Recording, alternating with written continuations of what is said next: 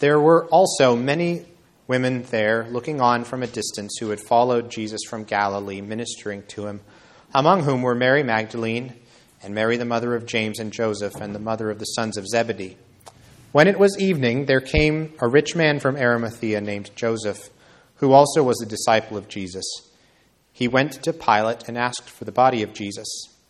Then Pilate ordered it to be given to him, and Joseph took the body and wrapped it in a clean linen shroud and laid it in his own new tomb, which he had cut in the rock. And he rolled a great stone to the entrance of the tomb and went away. Mary Magdalene and the other Mary were there, sitting opposite the tomb. Amen. You may be seated.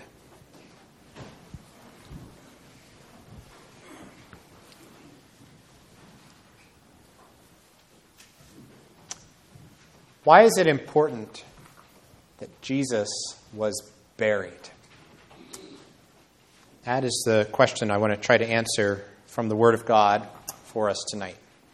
Of course, it's kind of a loaded question because in asking it in just this way, I am assuming that Jesus' burial was important. Maybe you've never really thought about this. Um, sometimes I think the burial of Jesus can seem like maybe an afterthought after the trauma of the crucifixion and his death. And yet, the Christian church down through the ages has considered it very important to remember, very particularly, this last event of what we call Good Friday. For example, in the Apostles' Creed, very short statement of Christian doctrine, about as concise as it gets. There's not room for anything extra. Every word has got to count. But there you find it. He suffered under Pontius Pilate was crucified, died, and was buried. And was buried. The Reformation confessions pick up on this. For example, when the Shorter Catechism says Jesus' humiliation included not just the cursed death of the cross, but also being buried and continuing under the power of death for a time. Um, just a little earlier, from the larger catechism, we confess together Christ's humiliation after his death, after his death, there's a whole question about that. After his death, uh, consisted in his being buried and continuing in the state of the dead and under the power of death till the third day. So apparently, our spiritual forebears have thought of the burial of Jesus as quite important, and that's why we want to ask the question why? Why is it so important that Jesus was buried? And I'd like to offer uh, four answers to that question that I think will teach us tonight to meditate not only on the death of Jesus, but on his burial as well, in a way that will strengthen our faith, that will increase our understanding of his work, and that will, I hope, fortify our hope in him as our risen and reigning Savior, no longer on the cross, as we have sung. I'm going to label those four answers tonight. First, the duration of his death. Second, the depth of his humiliation. Third, the dignity of his body. And fourth, his defeat of the grave. So, the duration of his death, the depth of his humiliation, the dignity of his body, and his defeat of the grave. First, and, and most basically, we can consider the duration of his death. Uh, when the Heidelberg Catechism goes through the Apostles' Creed and it asks, Why was he buried? The answer there is very short, very simple. It says, His burial testifies that he really died. Now, we'll see. I, I think we can say a lot more than that about the burial of Jesus, but we certainly shouldn't say less than that. Um, just last Sunday, we had a Sunday school class on Islam and how Muslims believe that Jesus never really died on the cross uh, that Ju- Judas's body was somehow swapped out at the last minute or something. Um, uh, but of course, if Jesus if Jesus didn't really die on the cross, in that case there can be no atonement, there can be no sacrifice, there can be no forgiveness of our sins. Whole gospel is gone. Just as importantly, if Jesus didn't really die on the cross, well, then he never really rose from the dead, did he? Some people might object, well, what if Jesus just fainted on the cross, right? What if, what if he wasn't really dead? What if his body was just misplaced um, and the empty tomb never had Jesus in it to begin with? Those kinds of questions that people might raise. Do you see then how the burial of Jesus in answer to those questions becomes so important? The testimony of Mary Magdalene and the other Mary, as well as especially Joseph of Arimathea Jesus' burial testifies that he really died. And that he, as we saw earlier, continued under the power of death for a time. For a time. Um, think about different stories, books, movies, where there's uh, what sometimes people will call a, a Christ figure, uh, somebody who sacrifices himself for another person or for a cause of some kind.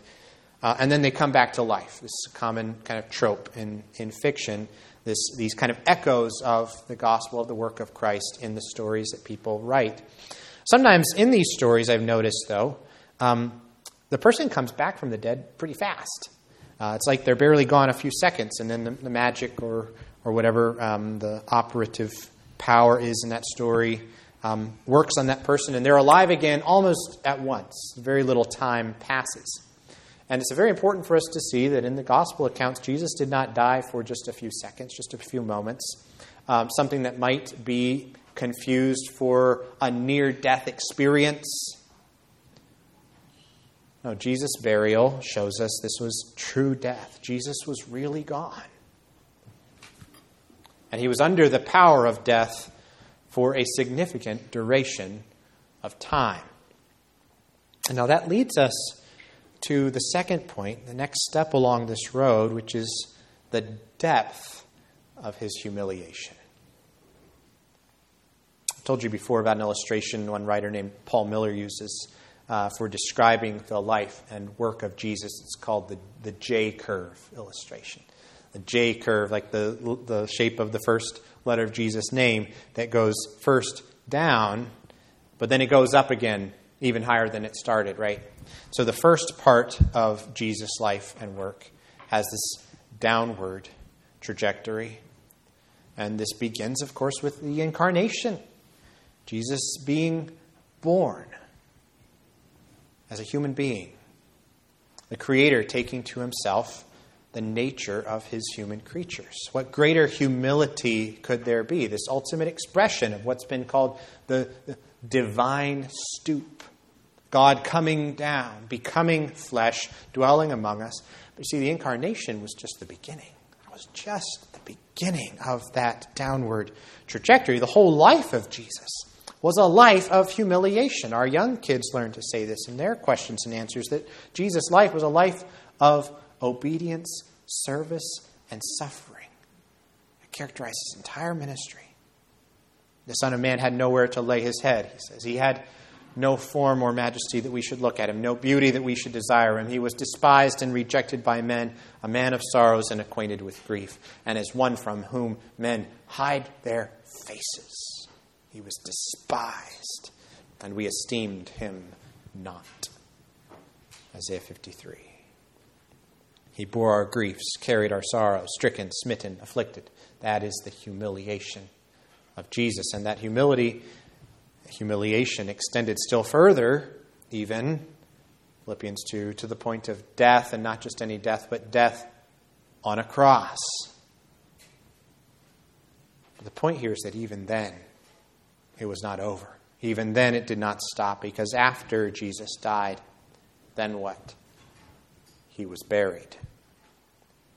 And he continued under the power of death. You see how important that is. The Almighty One permitting his human nature to endure the ultimate defeat. The giver of life, deprived of life, with his body and soul torn apart and kept apart, not just for a moment, but for three days. The burial of Jesus shows the great depths of his humiliation for us, reminding us that after Friday comes not Sunday first, but Saturday, What happens on Saturday? Nothing. Nothing happens on Saturday. Because Jesus hadn't just put him through the suffering of the cross, not just through the great crisis of death. He had put himself for us under the power of the grave. And he remained there. I once had a conversation with someone who was explaining to me why she wanted to be cremated after she died. And as I recall, it wasn't so much the thought of death that bothered her as it was the thought of being buried. Having her body lying there under the ground. It was intolerable to her. There's a reason that people find graveyards scary. And I think it's not ultimately because we're afraid that the ghosts of the dead are going to come out. It is because we know that they won't. But, brothers and sisters, when you are faced with that dread of the grave for yourself or for those you love, never forget this. Jesus was buried.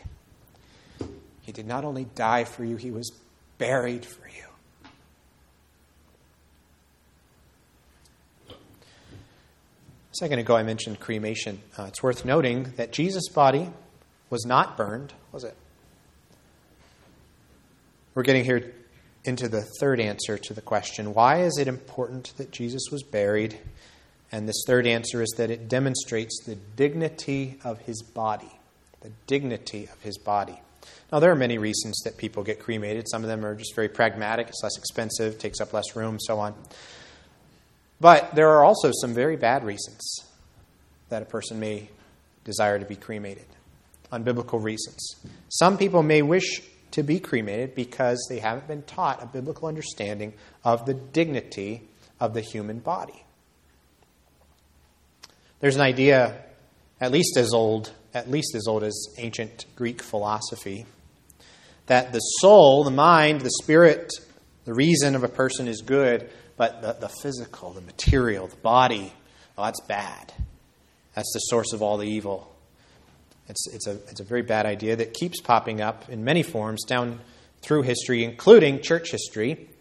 And it's surprising, it's really surprising how many people think that that's the Christian view of body and soul. It's not. It's not even close. The Bible never teaches that your soul is good and your body is bad. It teaches that God created you, body and soul, very good, and that your body and your soul both are impacted and corrupted by sin. And it teaches you that God offers a way of salvation for you as a whole person, not just for your soul, but for your body too. This is very important to the Christian view of, of, of human beings. The Bible repeatedly makes it very clear that our bodies matter, that what we do with our bodies matters that our bodies are not an accessory to our minds. They're not incidental to who we are, they're an essential part of who we are. One of the great ways that God has underlined this for us in history was when He Himself took on a complete human nature, body and soul. And just as the dignity of the human body is honored in the birth of Jesus, so also the dignity of the human body in general, and of Jesus' body in particular, is honored in the burial of Jesus. His body was treated with great care, wrapped attentively in clean linen, placed with love and sorrow in the honorable tomb of Joseph of Arimathea. Jesus' body mattered, and his disciples knew it and your body matters. Your body is not the prison of your soul. Get that idea out of your head because that is paganism. That's not Christianity. And what I'm telling you is not just important for this life, it's important for how you think about the life to come, for what happens after death. That, that brings us to fourth answer. Why is it important that Jesus was buried? It's important And this is the, the most significant reason. It's important because it was the necessary setup for his defeat of the grave. His defeat of the grave. Uh, sometimes I feel like uh, we may, we're a little reluctant on Good Friday to talk about the resurrection. Don't be. We don't want to fall in the trap of superstition where we, we feel like somehow we're reenacting or reliving the death of Jesus. Uh, and that we should kind of hold off on indulging ourselves in the joy of the resurrection until Sunday. No, we remember the death of Jesus every day of the year, including this one, as post resurrection Christians. We remember the cross from the perspective of the resurrection. And uh, just like on Sunday, we're going to celebrate the Lord's Supper and remember Jesus' death on Resurrection Sunday. I want us to close tonight thinking about Jesus' death and burial in light of the resurrection. Why was Jesus buried? And the ultimate answer is so that he could rise in victory from the grave, so that he could burst the grave apart from the inside. I love the hymn that says, See the tomb where death had laid him. Empty now, its mouth declares, Death and I could not contain him. Couldn't do it for the throne of life he shares. Hear the earth protest and murmur. See the stone removed with power. All hell's minions may assemble, but cannot withstand his hour. You know, leading up to Christmas time, we sing, From depths of hell your people save, and give them victory o'er the grave. And here at the end of Good Friday, the stage is set for the great answer to that prayer that is coming. It's because Jesus entered the grave and remained there until the third day. It is for that reason that he was able, by rising, to break the power of the grave, not just over him, but over all of those who trust in him as well. O death, where is thy sting? O grave, where is thy victory? It's important.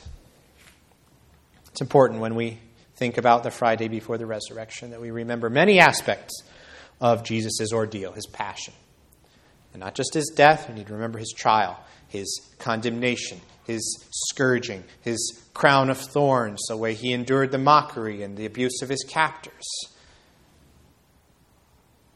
and of course, it's supremely important for us to remember his, his, sacrificial suffering under the wrath of God as our substitute, taking the punishment due for our sins so that we could be forgiven uh, and, and made righteous in the sight of God.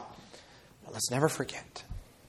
I hope you never will after this night. Let's never forget the burial of Jesus, that it is not just an afterthought, it is not just tying up the story, it is part of the gospel, it is part of the good news. And it is what should leave us tonight holding our breath for what comes next on the third day. Let's pray. Our Father in heaven, we give you thanks for the suffering of Jesus. We give you thanks for the life of Jesus. We give you thanks for the death of Jesus. And tonight we give you thanks particularly for the burial of Jesus, and that in him the tomb has lost its dread for those who trust in him.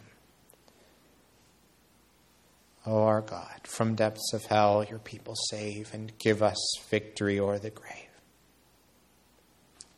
We ask this in Jesus' name. Amen.